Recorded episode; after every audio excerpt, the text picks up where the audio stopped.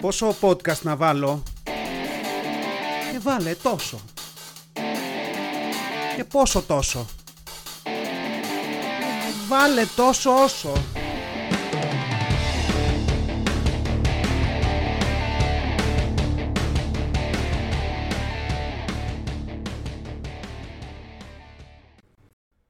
Γεια σας Γίνη. Τόσο όσο podcast, επεισόδιο 8 στις παρυφές της τρέλας εδώ και της απόγνωσης, στην κρίνια, σε όλη αυτή τη φασούλα που ζούμε. Ε, 8 επεισόδια, μάλλον 7 επεισόδια και αυτό, 7 και σήμερα, στρατός η φάση. Ε, ελπίζω να είστε καλά, ελπίζω να περνάτε καλά. Είμαστε μια εβδομάδα μετά το προηγούμενο επεισόδιο, Σάββατο, ηχογράφηση, χαλαρά. Ε, διάβαζα τα νέα, δεν θέλω να παίζω πολύ με επικαιρότητα, αλλά διάβασα κάτι που μου έκανε εντύπωση. Ε, πέθανε ο Πελέ. Πέθανε ο Πελέ, Μπορείτε να βρείτε και πάνω κάτω από το γράφω αυτό το επεισόδιο.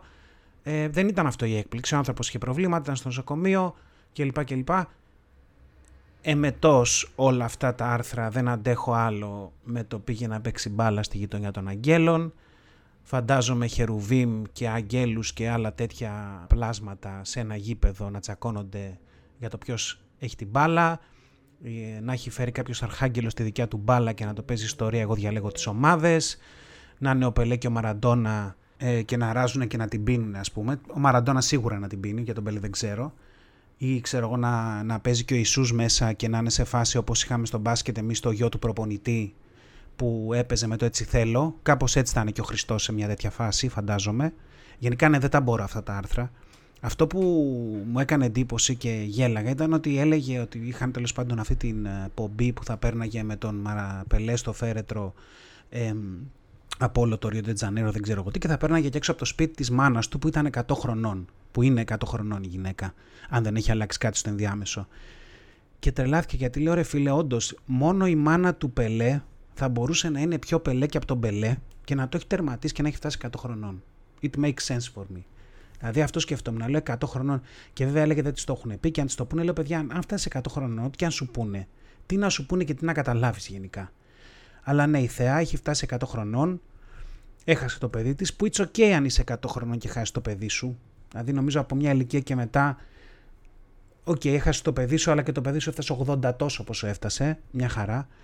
Αυτό που καθόμουν και σκεφτόμουν με όλα αυτά είναι ότι θέλω να βρω έναν τρόπο και θα πλήρωνα για μια εφαρμογή που θα μπορούσε να μου κόψει όλο αυτό το θανατικό που μου σκάει στα social media που μου σκάει στο timeline του facebook και μου διαλύει την ψυχολογία γιατί δεν είμαι ανέστητος. Και γιατί όπως και να το κάνεις όταν σκρολάρεις και βλέπεις για κάποιον που πέθανε δεν μπορείς να το περάσεις χωρίς να σου περάσει λίγο μέσα σου. Έτσι. Έχουμε ένα μηντιακό σύστημα στην Ελλάδα που παράγει συνεχώς celebrities.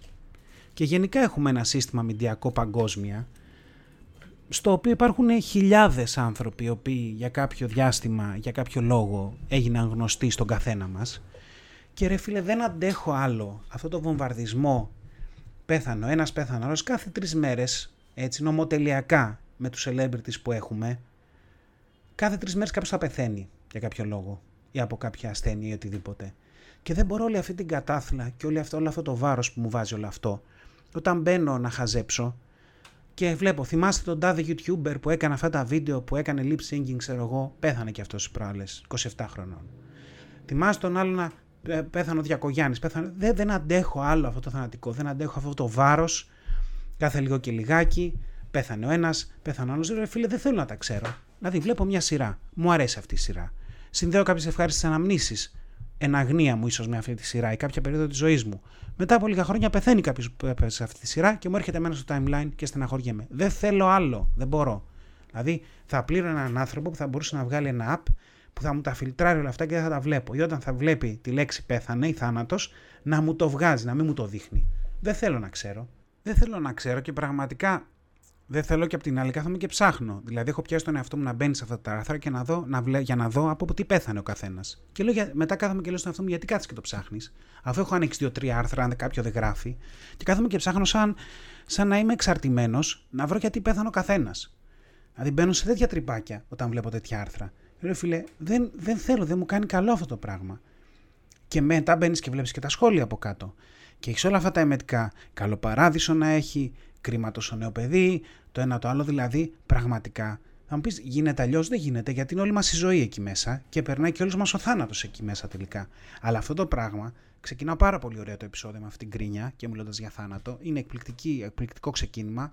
Ευχαριστώ, παρακαλώ να είστε καλά. Αλλά δεν αντέχεται άλλο αυτή η φάση. Πρέπει κάποιος να ασχοληθεί με αυτό σοβαρά να τελειώνουμε. Δεν θέλω να τα μάθω, ρε φίλε. Δεν θέλω να τα μαθαίνω όλα αυτά. Και σε άλλα νέα διάβασα τις προάλλες. Ε, πάλι κάποιος στο facebook μου το έβγαλε ότι ο Καναδάς λέει ε, απαγόρευσε προσωρινά την αγορά σπιτιών από ξένους.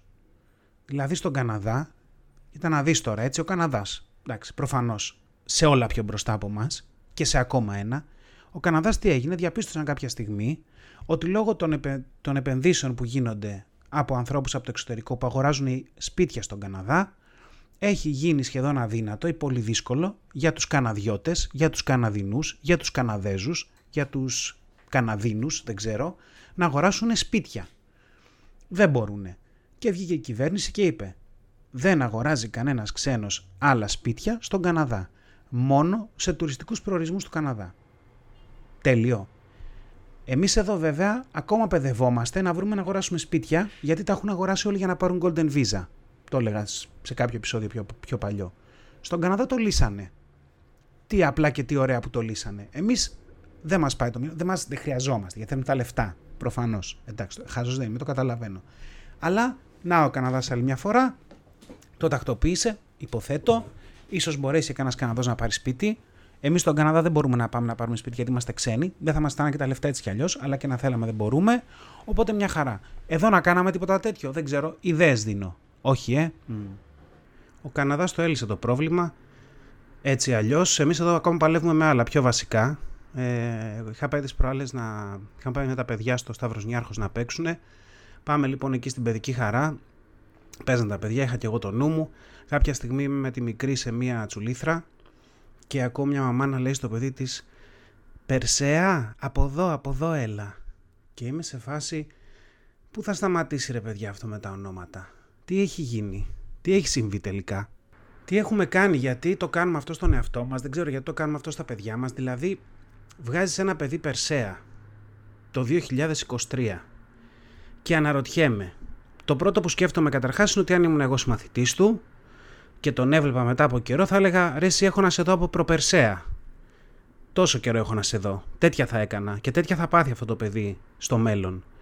Απ' την άλλη, σκέφτομαι, τι ήταν η φάση να διαφοροποιηθούμε λίγο, δηλαδή μην πάμε πρώτη γραμμή ηρώων μυθολογικών προσώπων της αρχαιότητας έχουν φορεθεί πολύ; Όχι Ηρακλής, όχι Αχιλέας, όχι Άσονας, δεν ξέρω εγώ πάμε Περσέα για το διαφορετικό; Είχε όντως παππού Περσέα το παιδί; Είχε παππού Περσέα και είναι το bloodline του Περσέα από την αρχαιότητα και δεν το έχω καταλάβει; Που είναι όλοι Περσέες; Είχε το, παππού ένα, είχε το παιδί ένα παππού Θανάση και τρελάθηκε ο παππούς και λέει what the fuck πλάκα μου κάνετε καλύτερα να το βγάζετε το συμπέθερο παρά Περσέα.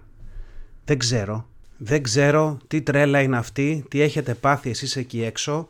Δεν θα το παίξω καλύτερος και ανώτερος. Εμείς δώσαμε ονόματα παππούδων και λίγο αυτοσχεδιάσαμε σε ένα δεύτερο όνομα. Οκ, αλλά πραγματικά δεν ξέρω που σταματάει αυτό. Ε, είναι και τα άλλα τα ωραία. Το μεγαλύτερο ας πούμε φορτίο το τραβάνε τα κορίτσια, ξεκάθαρα. Γιατί ευτυχώς τα αγόρια δεν έχει παίξει αυτή η φάση του συνδυάζω δύο ονόματα. Δηλαδή δεν έχω δει κανένα παιδάκι να τον λένε Γεωργιάννη και απ' την άλλη τα κορίτσια το τραβάνε όλο αυτό μόνες τους. Δηλαδή βλέπεις από τα πολύ κλασικά Μαριάννες, Γεωργιάννες κλπ. Μέχρι ό,τι του κατέβει το αλουνού. Τα γυναικεία ονόματα για κάποιο λόγο συνδυάζονται όλα με όλα. Φούστα μπλούζα ένα πράγμα. Και υπάρχουν, ξέρω εγώ, Μαρέλενες.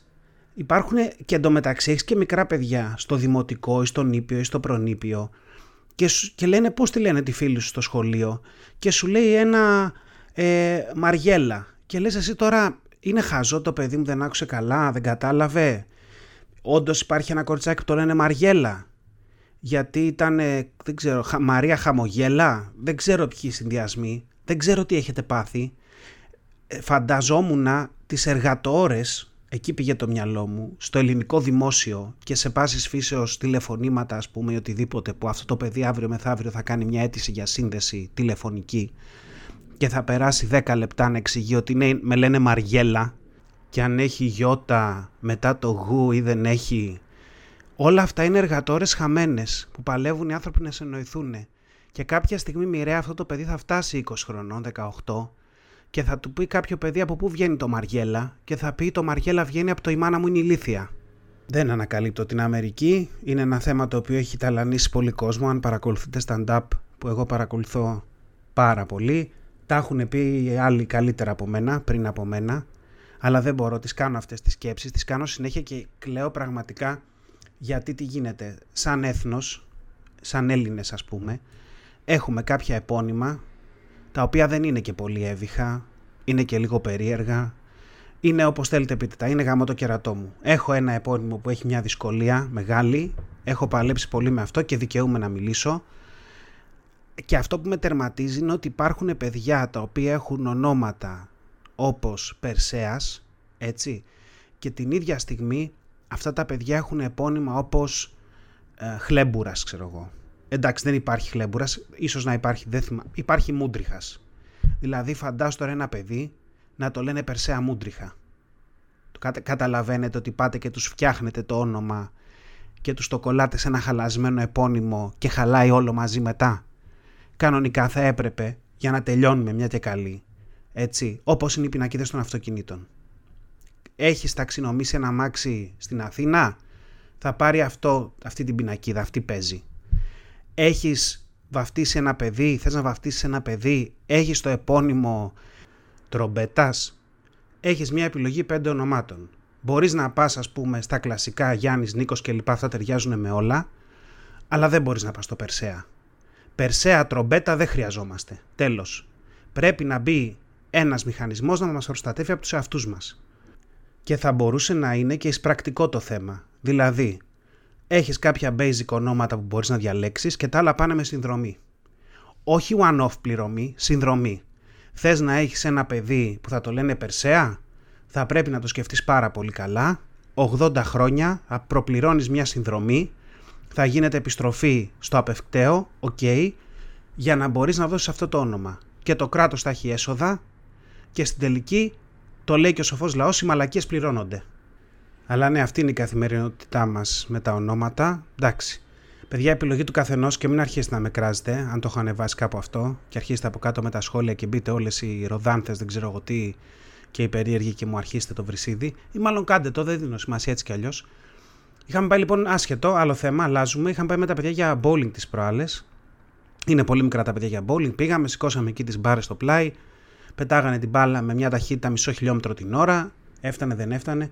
Καθόμουν και σκεφτόμουν, πάμε λέω με τα παιδιά για bowling. Και επειδή εντάξει, έχει παίξει τρελό misspelling και λάθη όταν πολλοί θέλαν να γράψουν για το bullying που δέχονταν στο σχολείο και γράφανε στο facebook έχω δεχτεί και εγώ bowling και κάτι τέτοια ωραία και καθόμουν και σκεφτόμουν το ανάποδο. Λέω πώς θα ήταν η φράση πάμε τα παιδιά για bullying. Θα μπορούσαμε να δημιουργήσουμε κάποιους χώρους υποδοχής για τα παιδιά για να συνηθίζουν σε όλο αυτό που θα τα πηγαίνουμε και θα είναι στημένα άλλα 25-30 πιτσιρίκια και θα τους κάνουν bullying. Και θα περνάνε έτσι από ένα διάδρομο και θα είναι στημένα δεξιά-αριστερά πιτσιρίκια και θα τους κάνουν bullying για να τα ας πούμε σκληραγωγήσουμε, για να τα προετοιμάσουμε για αυτό που θα δεχτούν έτσι κι αλλιώς κάποια στιγμή στο δημοτικό. Που το δεχτήκαμε κι εμείς, δεν το λέγαμε bullying τότε, το κάναμε και μας το κάνανε και ήταν χάλια και άφλιο αλλά κάπως, δηλαδή αυτό καθόμουν και σκεφτόμουν να πάμε τα παιδιά για bullying. Τι ωραίο που θα ήταν να υπήρχε μια τέτοια υπηρεσία και να λες ρε παιδί μου, εμείς το καλοκαίρι δεν το στείλαμε summer camp το παιδί, το στείλαμε bullying camp. Το στείλαμε να σκληραγωγηθεί, να μάθει να αντιμετωπίσει όλους τους ηλίθιους στο σχολείο, που θα του λένε ο καθένας το μακρύ του και το κοντό του και που θα κουβαλάνε όλα τα, όλες τις βλακίες που έχουν οι γονείς τους στο κεφάλι και τους έχουν μεταδώσει και θα πειράζουν τα άλλα παιδιά με χίλιους δυο τρόπους και να τα στέλνουμε εκεί για προετοιμασία. Ε, όχι.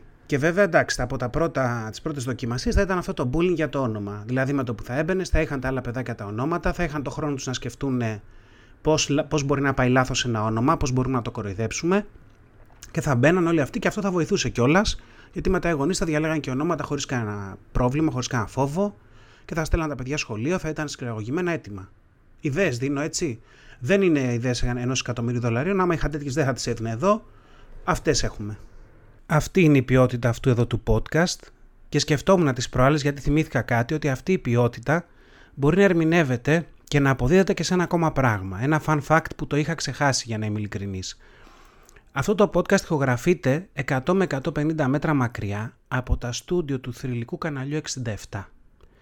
Για εσάς που είστε μικρότεροι και αυτό δεν σας λέει τίποτα, να σας πω ότι το κανάλι 67 ήταν ένα κανάλι που είχε ο εκπληκτικός Βασίλης Λεβέντης, που έβγαζε εκπομπάρες λέγοντας την αλήθεια του. Κάποια, θα, σαν πρώιμα βίντκαστ ήταν όλα αυτά τελικά, που έλεγε για τις κυβερνήσεις, για την πολιτική, για τα κόμματα. Είναι το ίδιο κανάλι που έβγαζε εκπομπή πίνοντας το φραπέ του και του στέλνανε τα αυριώτες κυρίως εδώ παραγγελία πίτσες και κερνάγανε πίτσες και γινόντουσαν τέτοια ωραία στον αέρα και είχε βγάλει και αυτή την εκπομπή που έστελνε καρκίνους και κατάρες στις οικογένειες, στις μεγάλες πολιτικές οικογένειες αυτού του τόπου. Αυτά είχαν γίνει 100 με 150 μέτρα μακριά από εδώ που ηχογραφώ εγώ το podcast σήμερα. Οπότε αυτό τι μας λέει ότι αν θέλετε οτιδήποτε κακό για αυτό το podcast ή περίεργο ή ηλίθιο να το αποδώσετε σε μια περίεργη δύναμη του μέρους, σε μια δεν ξέρω, σε κάτι μεταφυσικό ή παραφυσικό ή οτιδήποτε άλλο όπως θέλετε πείτε το, είναι μια πολύ καλή ε, σκέψη να κάνετε. Όλα τα κακά, όλα τα περίεργα και εγώ ο ίδιος μπορώ να πω ότι παιδιά είναι το μέρος, είναι η δυναμική που έχει υπάρξει και που έχει εμποτιστεί ε, εδώ τριγύρω από το ιστορικό κανάλι 67 και από όλα όσα έκανε τότε ο Βασίλης Λεβέντης. Σε καμία περίπτωση αυτό το podcast δεν αποτελεί συνέχεια εκείνου, δεν θα μπορούσα ποτέ να φτάσω τέτοια επίπεδα, αλλά τέλος πάντων εδώ είμαστε και ό,τι μπορούμε να κάνουμε. Σε αυτό το σημείο όσοι είστε πιο παρατηρητικοί θα παρατηρήσετε μια μικρή αλλαγή στη φωνή. Όσοι δεν είσαστε σας το είπα. Ε, αυτό συμβαίνει γιατί γράφω το υπόλοιπο επεισόδιο μια επόμενη μέρα. Δεν πρόλαβα να το τελειώσω. Αυτή η επόμενη μέρα με βρίσκει και λίγο κρυωμένο. Οπότε τέλεια. Δύο μισά επεισόδια κάνουν ένα ολόκληρο. Ε, τι θέλω να πω; Ήθελα να πω ότι εδώ και λίγο καιρό έχει ποσταριστεί το podcast. Έχει πάρει το δρόμο του και έχει ανέβει εκεί που μπορούσα να το ανεβάσω σε πλατφόρμες κλπ. Και, και καθόμουν και σκεφτόμουν τις προάλλες πόσο, πόσο έχει πεθάνει το Facebook. Και έτσι και έλεγα με την τύχη μου προφανώς, όταν τώρα εγώ αποφάσισα να κάνω podcast, το Facebook έχει πεθάνει. Δεν συνδέεται με κάποιο τρόπο. Το Facebook έχει πεθάνει αρκετό καιρό. Δηλαδή, νομίζω ότι όλοι παρατηρείτε πόσο λίγοι φίλοι σας ασχολούνται πια με το Facebook και ότι έχουμε φύγει από εκείνες τις ωραίες εποχές του 2008-2009, κάπου εκείνοι οι περισσότεροι που ξεκινήσανε που περάσανε και 13 χρόνια, έτσι, 14 είναι αρκετά, που θα στρίψω ένα τσιγάρο, μου επιτρέπετε, ευχαριστώ, που ήμασταν όλοι μέσα. Και το σκεφτόμουν αυτό γιατί πώς τώρα το επεισόδιο, το πρώτο, ε, με δόξα και τιμή, και εντάξει, έχω 1300 φίλους, έτσι. Έχω μαζέψει, ε, αρ, τους λες αρκετούς, ε, κυρίως γιατί λόγω δουλειάς, λόγω στρατού κλπ, κλπ, κλπ. Λόγω του ότι γενικά δεν ε, φιλτράρω ιδιαίτερα, κάνω φίλους αβέρτα. Ε, έχω μαζέψει αρκετούς φίλους στο facebook και περίμενα ότι ποστάροντας ένα επεισόδιο από περιέργεια, από τη φάση του κοίτα τι έκανε πάλι ο βλαμένος, θα είχα ξέρω εγώ καμιά 10% 130 ας πούμε κλικς και ακροάσεις και αυτά. Δεν είχα τόσο, είχα κάπου τα μισά. Αλλά it's ok και δεν το πήρα κατάκαρθα, απλά καθόμουν και σκεφτόμουν εκείνες τις, τις, τις πρώιμες μέρες του facebook, τι ωραία που περνάγαμε, που είχαμε και ακόμα τα έχουμε βέβαια σε κάποιο βαθμό, αλλά τότε τα είχαμε πολύ, που είχαμε αυτά τα μοιράσματα, τα ποσταρίσματα που την πατούσαμε για τα πάντα. Που έβλεπες, μοιραζόντουσαν 10 φίλοι σου, ας πούμε, ε, βοηθήστε το μικρό κοστάκι που πάσχει από κάτι και το ποστάρανε όλοι και τελικά αυτό αποδεικνυόταν ότι ήταν ένας fake λογαριασμός, ε, ένα fake post και ένας λογαριασμός τραπέζης τελείως αληθινός, όπου κάποιος μάζευε τα λεφτά και τα βάζει στην τσέπη και έμπαινες εσύ από κάτω, γιατί είχαμε και πολύ την αίσθηση αυτή της αστυνομίας του Facebook, ίσως στις πρώτες, αυτές τις εποχές. Και λέγαμε, παιδιά, μην, μην το μοιράζεστε, είναι, είναι λάθος. Εγώ το έκανα δηλαδή, έμπαινα στους νοστού και έλεγα. Και λέω, Πού είναι αυτές οι μαγικές εποχές που τρώγαμε τα πάντα, ότι μας λέγανε το μοιραζόμασταν, ότι μας θέλανε, κάναμε likes, ότι μας θέλανε, κάναμε αποδοχή για όλες τις σελίδες και it's okay. Εγώ έχω σταματήσει να το κάνω αυτό πια και νομίζω και οι περισσότεροι. Γιατί αν υπήρχε ακόμα αυτό, θα μπορούσα τότε εγώ να μπω σε αυτά τα post για τον άρρωστο Κωστάκη που ήταν μια μούφα και μισή και να πω παιδιά αφήστε τον άρρωστο Κωστάκη στην άκρη. Υπάρχει εδώ ο Νικολάκης που έχει κάνει ωραίο podcast και μπείτε και κάντε κανένα like. Και θα δούλευε και θα είχα, θα είχα μαζέψει ας πούμε και views και τα πάντα. Αλλά Το σκεφτόμουν, δηλαδή σκεφτόμουν πώ έχει εξελιχθεί αυτό με το Facebook και μετά έλεγα ήταν αυτό ότι μπήκαμε σε μια καινούργια πλατφόρμα και ήμασταν όλοι σαν τα παιδιά όταν τα πας σε μια καινούργια παιδική χαρά. Όταν παίρνεις τα παιδιά σου και τα πας σε μια καινούργια παιδική χαρά που με πολύ περηφάνεια έχεις ανακαλύψει σαν γονιός, τα βλέπεις και μπαίνουν μέσα και τρέχουν. Χαμός. Τι ωραία παιχνίδια πάνω από το ένα παιχνίδι στο άλλο. Έτσι ήμασταν και εμείς με το Facebook. Έμπαινες μέσα, Α, τι poke, τι είναι αυτό, για κάτσε να το σκουντήσω τον άλλον. Τι ωραίο πράγμα. Α, μου έκανε poke πίσω, κάτι με σκέφτεται, δεν ξέρω εγώ τι.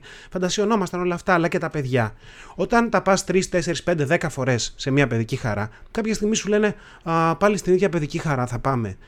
Κάπως έτσι προσπαθώ και εγώ τώρα να προωθήσω αυτό το podcast σε ένα σύνολο ανθρώπων που είναι εκεί μέσα 14 χρόνια και μπορεί να το ανοίγουν μια φορά τη βδομάδα ή το μήνα ή και ποτέ ή και μόνο να χρησιμοποιούν το Messenger και έρχεται κάποιος και τους λέει Α, έκανα podcast και χαιστήκανε πρακτικά.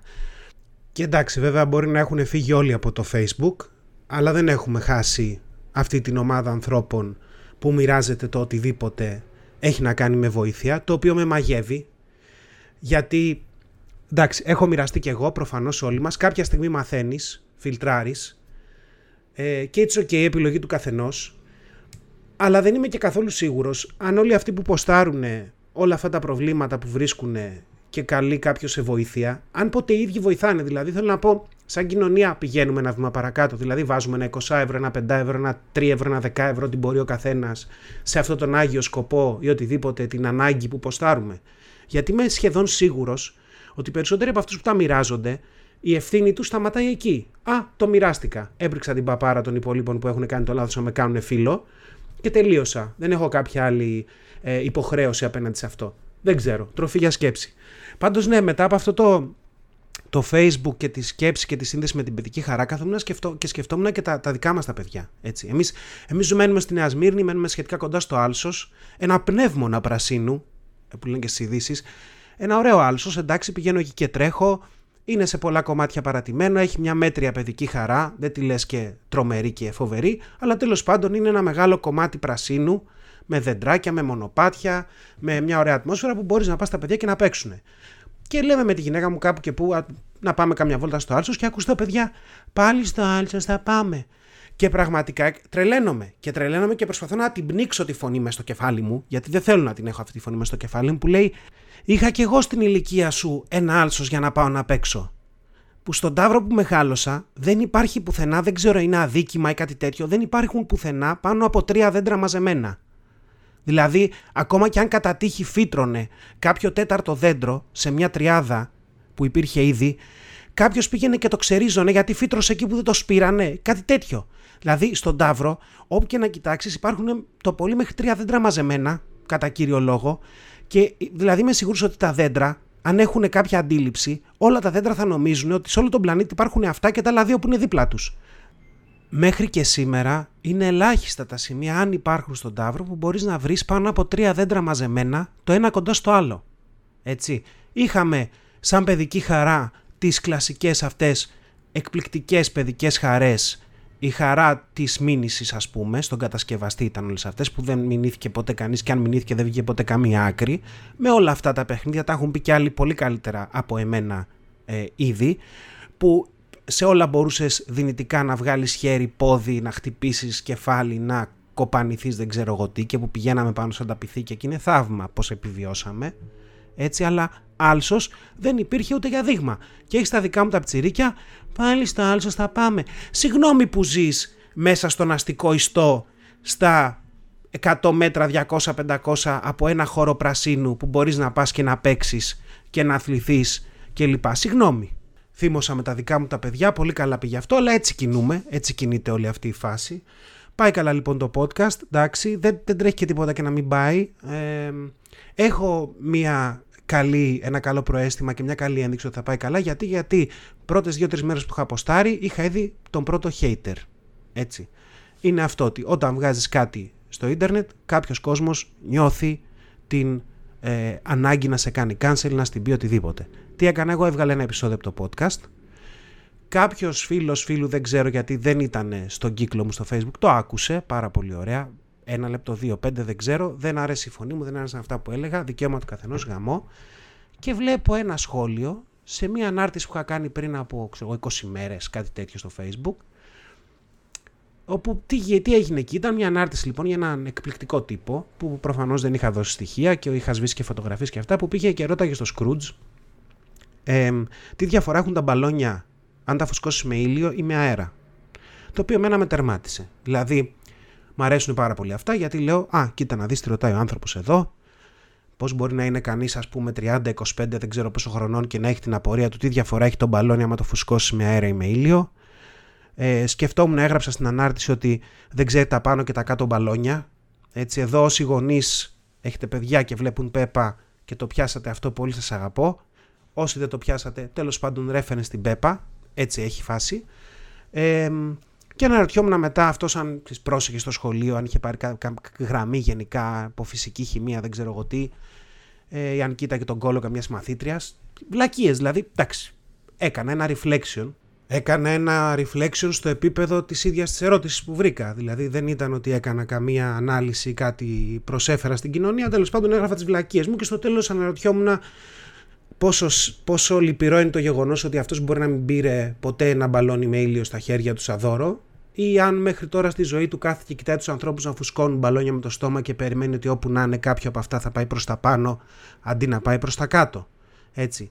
Και κάπου εκεί ο hater ένιωσε την ανάγκη να μπει και να μου γράψει ένα σχόλιο του στυλ Ενώ εσύ πριν να μάθεις ήξερες. Και λέω ρε φίλε τι φάση. Δηλαδή ανέβασα ένα podcast, το άκουσες και δεν σου άρεσε και μπήκες να ψάξεις το timeline μου 20 μέρες κάτω για να βρεις κάτι που πόσταρα με το οποίο διαφωνείς και να μπεις να μου την πεις για τον τρόπο με τον οποίο διαχειρίστηκα αυτό το πράγμα. Και να μου πεις ότι τώρα εσύ γιατί μιλάς και το παίζεις έξυπνος. Δεν ξέρω, δεν ξέρω πώς να το σχολιάσω. Δεν ξέρω γιατί την έχουμε αυτή την ανάγκη. Τη σέβομαι τόσο όσο. Το τόσο όσο τι είναι.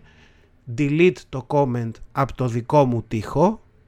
Block τον την hater και πάμε παρακάτω. Τώρα, αν αυτό το podcast πιάσει παραπάνω και αυτά γίνουν πολλά, δεν ξέρω πώς θα το διαχειριστώ. Ο Θεός μαζί μου ή όποια θεότητα ή όποια ανώτερη δύναμη σε ό,τι πιστεύει ο καθένας σας. Εδώ είμαστε να το αντιμετωπίσουμε αν συμβεί. Πλάκα θα έχει. αυτά και για σήμερα, κλείνοντας με ε, αυτό το ευχάριστο, αυτή την ευχάριστη σημείωση. Όχι τόσο πολύ, αλλά οκ. Okay.